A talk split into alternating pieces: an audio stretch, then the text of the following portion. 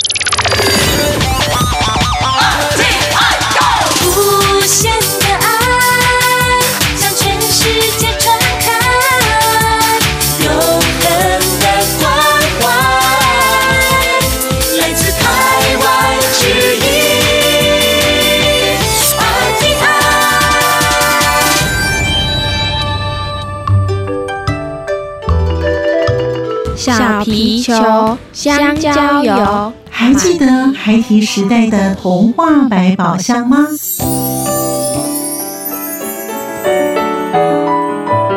我是桂文雅，世界是一本美丽的书。我是曹俊彦，从小就喜欢画画。我的人生，我是王淑芬。当全世界都在下雨，泥泞不堪，全世界。我是王家珍，持续不断，好好的写。我是林世仁，创作儿童文学，让我找到自己生命中的阳光，可以探寻到生命中充满不可思议的兴奋。现在就跟着徐凡，我们一起施展魔法，回到时光隧道里，一起去挖掘笔尖上孩提的奇幻之旅吧！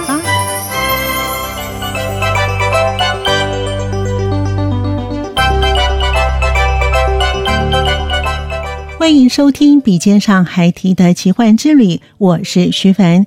这次的疫情改变了许多事情，也让我们重新思索爱与关怀生命的重要性。所以挑选了儿童文学作家有关注家与生命的议题。因此，儿童文学绘本作家林廉恩，他以《Home》夺下了二零二一年意大利波隆纳拉加兹奖的故事类的首奖的时候，已经悄悄写下了历史。这是台湾有史以来第一次获得这项殊荣的。在林廉恩的作品当中，关注家与生命的议题。现在，我们就一起进入以绘本呈现艺术性、打造个人风格的儿童文学绘本作家林廉恩的世界。欢迎收听说书人带您认识儿童文学作家的作品。首先，我们一起来聆听儿童文学绘本作家他的得奖作品《Home》。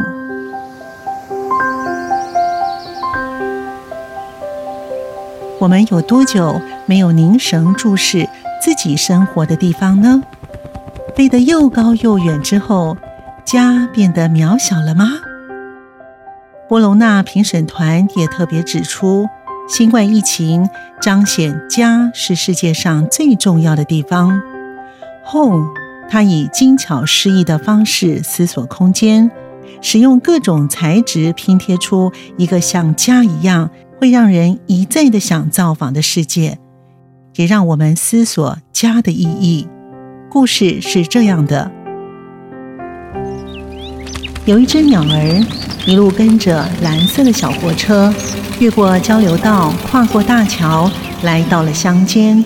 经过了树林，经过了海边，经过了稻田，从白天到了黑夜，为什么鸟儿一直跟着蓝色的小货车呢？原来呀，它急着想回家。故事最后，所有的人都回到了安心的地方。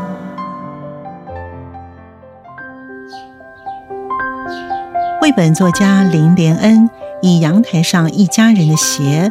和急着想踏入家门的脚步，诠释了他心目中的家。你心目中的家是怎么样的画面呢？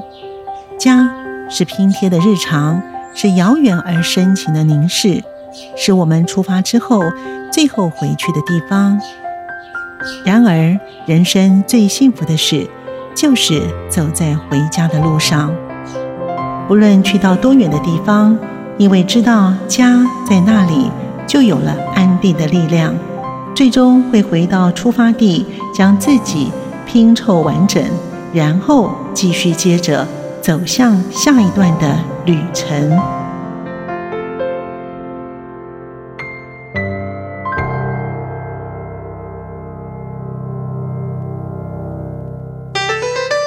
作家私房话。大家好，我是林廉恩。那我觉得阅读绘本其实是一个很有趣的体验。你透过绘本，你可以阅读到不光是美丽的图像，透过文字，透过图像的配合，等于是经历了一场奇幻的旅程。我非常推荐，不管是大人还是小朋友，都能够多多的阅读绘本，一定能够带给你小说以外、电视剧以外的想象跟体验。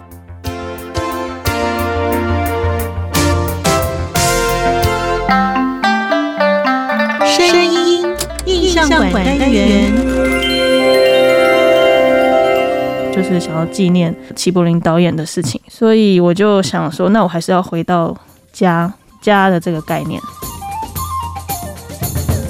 自写自画的作品目前有三本，那《Home》是第二本，其实就是算是我个人目前的代表作。新锐的儿童文学绘本作家林莲恩，他也谈到他这本得奖的作品《后》以及他的成长环境。他说：“因为我从小，我妈她是她是做生意，她在那种骑楼摆摊做生意。嗯，我大概也是一二年级那时候都是半天，就是我只要半天放学就会去她的面摊，然后坐在那边看书，然后也会跟我妈要十五块。”去买旁边超商的小叮当的漫画，对，然后那时候就是过了这样的日子，大概过两年，我印象还蛮深刻的。就是我妈她也其实也会看书，那她也常带我去图书馆，那可能一待就是一个下午，就是一个半天这样子。大一点之后，我会跟我朋友一起去图书馆借书。好像儿童文学作家都喜欢阅读哈。你是什么样的缘起，可以呢想要当一个绘本画家，开始写作为主呢？其实是从我我大学毕业之后就开始在动画公司当设计，那那时候就是负责画一些角色跟场景，所以那时候其实就已经稍微有一点接触故事方面的画面。那时候的主管他就建议我可以去。上一些插画课，所以我那时候就还蛮听话，就是去上课。就从那时候开始吧，就认识了那个插画老师。那之后，我从公司离职之后，继续上插画课。那之后就慢慢的开始走这方面的。路这样子，他的绘本《Home 家》这本书呢，得了波隆纳书展的拉加兹奖的故事类的首奖哦。他也是呢台湾第一位呢拿到这个故事类的首奖哦，同时也成为呢台北呢国际书展的儿少类的首奖的得主。哇，你真的是双喜临门哎哈！对，能否谈一谈呢？你这本书呢《Home》它到底写些什么东西？为什么这个评审那么精彩，可以让你拿到首奖呢？其实。这本书一开始，最一开始的发想是五张台湾的风景图，是对。那那那五张台湾的风景图，其实是先在波隆纳先入围了插画奖之后，那时候还没有故事，那是等到拿到插画奖之后回来，才开始要帮他编写故事。所以我的出发点就是五张台湾的风景图。我那时候就开始在想，风景图要怎么串在一个故事里面，它才是一个比较合理的故事。对，那时候的发想是想说，可能是一个泡泡。有一个小女孩吹出泡泡，然后泡泡可能四处经过了些这些风景的一个故事。嗯，对，那可能泡泡回来，小女孩就长大了，等等这样的感觉的故事。对，但这样的故事就会有点像在旅行，旅行之后回家的一个感觉。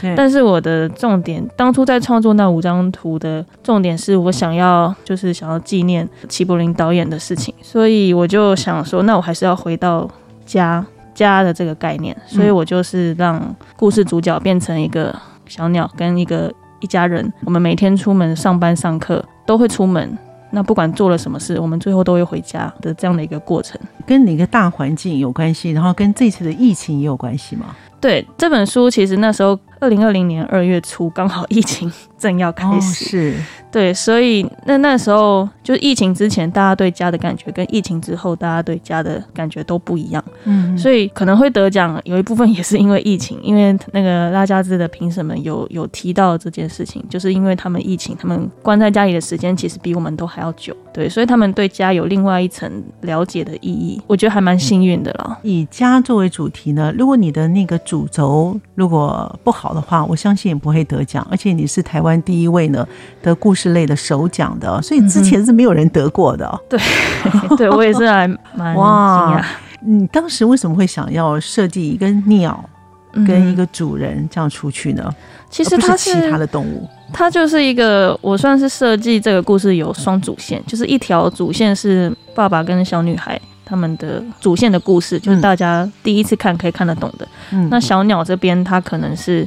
算是第二条线，有些人可能第一次看他没有办法意会到鸟的在这本书里面的角色是什么，对，但是可能看两第二次、第三次之后，就会发现那个鸟其实它也是要回家，因为它的鸟巢掉在车上，所以那只鸟才会一直跟着那台车，因为它的鸟巢在那台车上，它也是追寻家的一个意义，这样子。你当时怎么会想到这种构想，把这个鸟巢吊在车上了？怎么不是吊在他们家的树上呢？当初是。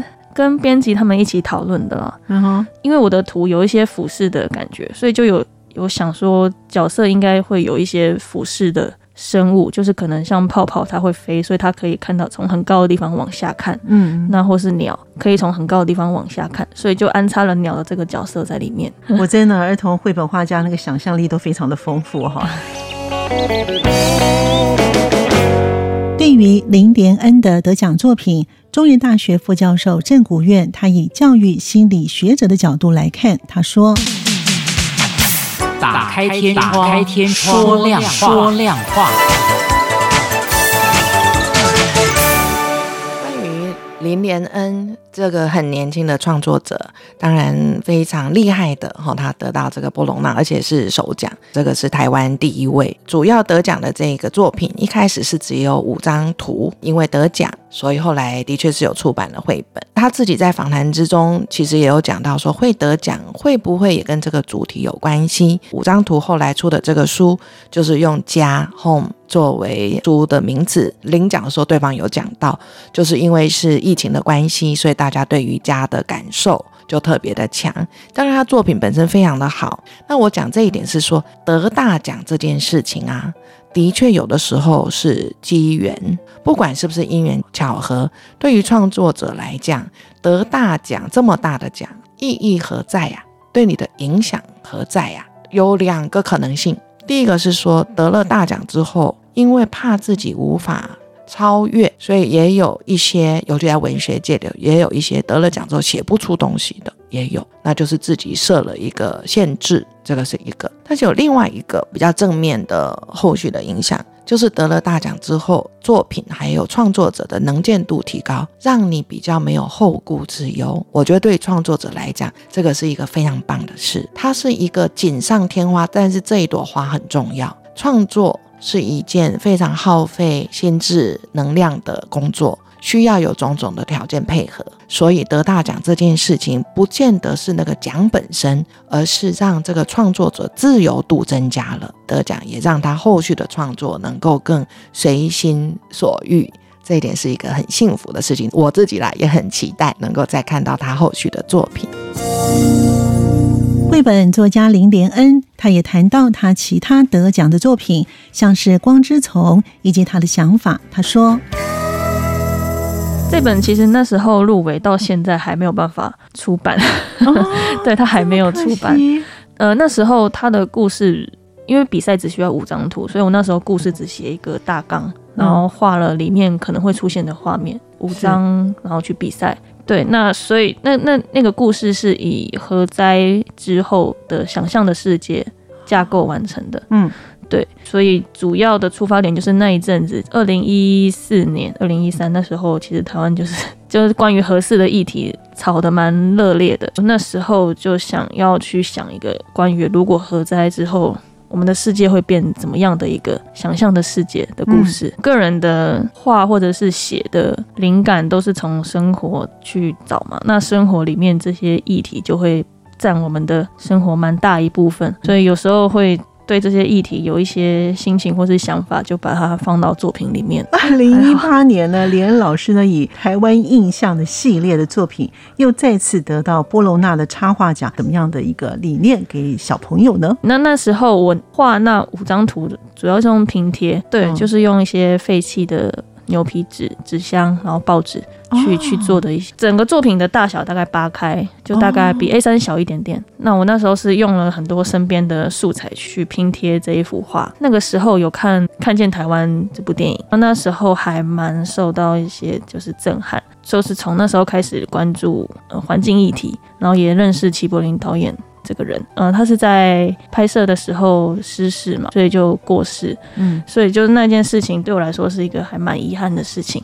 那时候只是想说用我自己的方式去纪念他，所以我就用一个比较俯视的角度，因为他空拍都是一个俯视的角度，所以我就是用俯视的角度去发想去画一些我觉得很很好看的画面。那你怎么会想要用什么牛皮纸啊？比较废弃的，就是像我们常常会拿到的包裹。不是都有纸箱吗？就从那些纸箱去撕下来，或者是我们吃饼干会有一些饼干盒，饼干盒也可以把它撕撕开来做东西。呃，那时候主要是因为，因为我一直以来都对拼贴还蛮有兴趣的，所以就想说美彩的部分想要去试一个比较。没看过的、没试过的东西，就试试看，就效果也还蛮好的，所以我就把它画成五张图这样子。拼贴跟我们一般的插画有什么样的不同呢？拼贴它其实是美彩，插画就是画嘛。要构成这张插画，它其实可以用任何美彩，不管是水彩、亚克力、广告颜料。那拼贴只是类似于。水彩，它只是一个方法而已。对，其实画画的领域当中啊，真的是还蛮多样的。对，那我发现呢，连老师您自己本身呢，善用的还蛮多的哦，压克力啊，水性蜡笔啊，哦，还有就是老师刚才讲，你也喜欢复合式的媒材的拼贴哦，这几项呢，都是老师的专长，而且你特别喜欢的，用这些不同的素材。你会因为故事的不同而取材不同吗？还是说你自己本身特别喜欢这三种，这三种表现出来的画风很适合你，你很喜欢？在选择媒材的时候，其实是比较看心情，看心情在选。对，因为除非这个故事真的非常的抒情，非常的有感情在，在我就会选择比较颜色比较淡的，有点类似于水彩的水性蜡笔的效果。很多故事我都是看心情在选择媒材。对，像拼贴，我可能这一年都在拼贴，那我可能明年就会换一下，对，就可能换亚克力颜料。最近是比较常在用拼贴，对，因为可能因为《Home》这本出来，大家透过《Home》这本书认识我，所以他们会比较希望我可以用拼贴去多一些尝试。中原大学副教授郑国院教育心理学者，他对于媒材以及选对的地方来做表达，他说。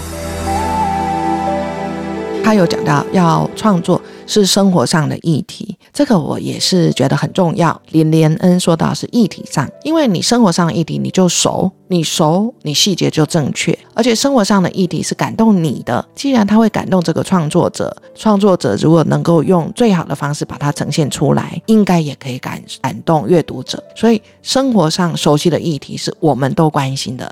而且是熟悉的，而且是重要的。有了这个议题的选定，也用你擅长的手法，会画画的用画画，会写文字的用文字，会演讲的用演讲，这样子才能够让你真正要讲的话，你真正要表达的概念。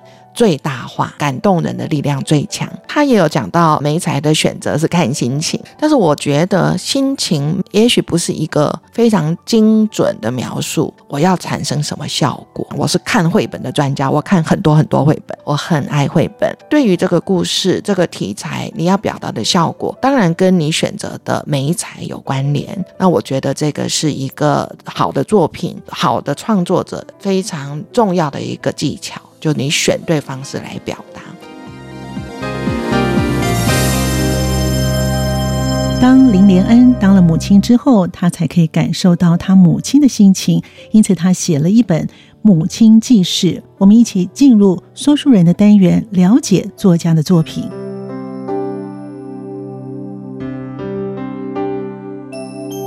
这本《母亲记事》是透过两代母亲共同育儿的事件。孩子出生、补喂、满月、学步、周岁、上学等等，谱出母亲的爱与哀愁，在不同世代脉络之下，看见母亲种种的处境与心境。孩子的诞生，除了开启孩子的自己的新生以外，同时也是妈妈的第二人生。这段奇幻旅程，时而美好甜蜜，时而痛苦疲惫。献给每一位水深火热的母亲们，在医院经历了一天一夜的煎熬，终于看见了总是在肚子里跳舞的你，孩子。谢谢你平安的来到我身边，你是妈妈的宝贝，从今以后我会用尽全力爱你，保护你。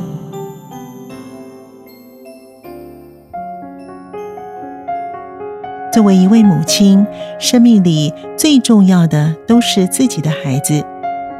从孩子呱呱坠地到满月，从只会爬行到踏出宝宝的第一步，从满周岁再到孩子第一天进入幼儿园，孩子的每一个成长阶段，其实也是母亲育儿路上的小小里程碑。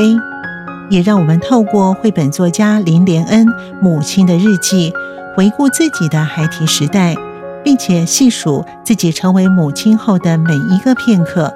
文字里更细腻地描绘出一名女性在成为妈妈之后的心情转变。孩子的降生对于妈妈的生理和心理都会带来极大的变化，从怀孕、生产、哺乳，再到育儿，尽管过程当中磕磕绊绊。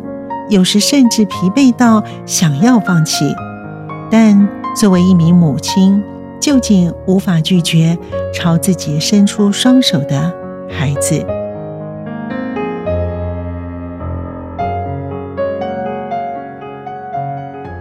林莲恩他也谈到这本图文绘本《母亲记事》，他所要表达的是什么呢？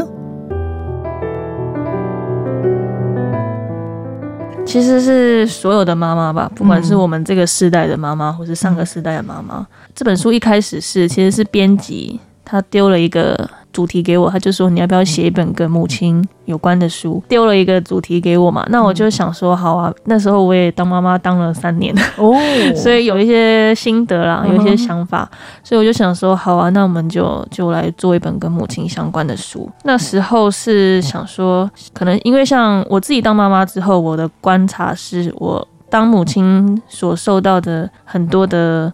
言语方面，或是一些身边的人对妈妈这个角色，都会有很多的想象跟要求。那我目前我受到的这些想法，跟上一代母亲所受到的想法有什么样的分别？嗯，那我想要针对这些东西去写一本书。最后，最后的书的最后，其实还是回到。不管我们的教养方式有多么的不同，迷信的也好，科学的也好，其实都是出发点都是为了孩子，为了爱。对，所以对，就是最后的书的结尾是用这样子去收。你那个母亲记事啊，当然是写你这个新时代的妈妈哈。那你有去问你妈妈，在你小的时候，或是他在那个年代？有，其实我有问过我妈妈。对，除了问他，那也有一些关于我自己，就是他从小到大给我的一些印象、一些想法，就关于他在家庭里面，因为他就是一个比较呃牺牲奉献的类型，就可能我们上一代的母亲很很多是这样子，所以我会觉得这个部分其实对他们来说也是一个比较压抑的时间，嗯嗯，我觉得也是很还蛮难过的这样，嗯嗯，可能到我们这个时代会稍微好一点。最后，绘本作家林连恩，他也谈到他以拼贴的方式完成他的得奖作品《家》，以及对家的感受。他说：“因为《Home》这本书主要讲的就是我对台湾这个家的感受，那我就收集了。因为从小到大其实去过台湾很多地方嘛，那我很喜欢就是坐车兜风。那每次只要 坐车，我就会一直看窗外，就算是高速公路都是。”一样的风景，我也是会一直看，所以就那时候就还蛮常在看很多的风景，对，就是从小到大都是这样子，所以那时候在画那几张风景图的时候，其实就还蛮蛮开心的。插画比赛它有分文学类跟非文学类，那我那五张图那时候是参加非文学类，所以它没有一个故事的架构存在，所以我就是纯粹就是画了五张我我想要画的风景，然后就去比赛。你那五张到底画了哪些东西？就是画台湾传统市场的一个空拍的感觉的图像，然后还有一个就是新北跟台北中间的那个河河跟桥的意象，然后还有一些像是像高美湿地有一些风力发电，有一些水啊的风景，然后还有一个就是像嘉嘉南平原的稻田，每次去嘉义那一带，它就是整个地平线都是平的，完全看不到山的那个感觉。中原大学副教授，他以心理学的角度来看家的观念。他说。打开天窗，打开天窗，说亮话，说亮话。那林廉恩得奖的这个作品的题目是《家》，家在心理学来讲要做什么啊？它有多重要？每一个心理学家。会给他设定不同的角色，不管怎么设定，他都是一个重要的位置。那譬如说，有的人认为家是一个港口的观念，港口的观念意思就是说我希望所有的家庭的成员都有自己的冒险、自己的人生、自己的工作、自己的遭遇。家是一个你无条件的，你要回家，永远都可以回家，永远都有一个安全，心理上安全，物质上可以支持你的。这样子的一个港口好了，那为什么在心理学来说，这个家是重要的呢？不管是在人的研究，或是甚至是猴子的研究上，都发现有一个家，可是又不把你绑在这个家里面，是一个人的潜能能够发挥到最大的一个基本条件。心理学里面说，潜能 （potential） 是什么东西？是我们每个人生下来都会有个别差异，潜能。不是说你去上很昂贵的课，与生俱来没有的、没有办法做到的事情变成可以了。所谓潜能，不是勤能补拙，不是努力就有结果。所以就是说，你的潜能是你这一个个体与生俱来，你可能有的比较强项，有的比较短项。那我刚刚说家的重要性是，如果有一个安全的家，不管在物质或是心理上，是让你能够把你的潜能发挥到最大。的一个很大的支柱，有家的对立面就是我们说破釜沉舟。破釜沉舟就是一定要往前冲，还蛮幸运的，在大多数人的一生中，很少要求我们得要破釜沉舟。最后这一点，我用动物的研究来补充，在心理学里头，一九五零年代有一个非常有名的心理学家叫做 Harry Harlow，他做的研究啊，我相信很多听众都有听过，就是布妈妈跟铁丝妈妈的研究。他的研究就是说，他想知道对于小恒河猴来说，到底是食物重要。还是软软暖暖的，类似于妈妈的拥抱是比较重要的。主要发现就是温暖拥抱是比食物重要。跟家的观念，就是他在一系列的研究里头有发现，猴子很小的时候，如果他去咬他的妈妈，比如说一岁以内的猴子，妈妈基本上是会容忍的。可是一定的年龄，比如说一岁半以上的猴子，如果还跟小小时候一样乱抓乱咬他的猴妈妈。他妈妈会打他头，会打他头，会推他走。那在 Harlow 的研究里面发现，这个轻轻的推、轻轻的打，是这一只小猴子后续可不可以一辈子健康快乐的关键。如果他已经到了一岁半、两岁，他乱抓乱咬妈妈，妈妈还像他小时候容忍，没有推他，这个猴子一辈子就没长进。所以这个推走这个工作，表示说，请你出去，但是如果你需要的时候。仍然可以回来这个家，所以这个我们在林廉恩的作品啊，选择家的这个主题，可以从心理学的角度来说明，这个观念是非常非常的重要，影响一个人非常巨大的一个点。绘本作家林廉恩，他留心周遭所发生的事情变化，利用随笔的单幅描绘，就能够及时把握住那一秒的灵光乍现。这几年下来，他更能灵活运用周遭当中的各类素材，将自己的成长点滴融入生活议题。这些都是他个人的创作能量来源。感谢您的收听，我们下次见。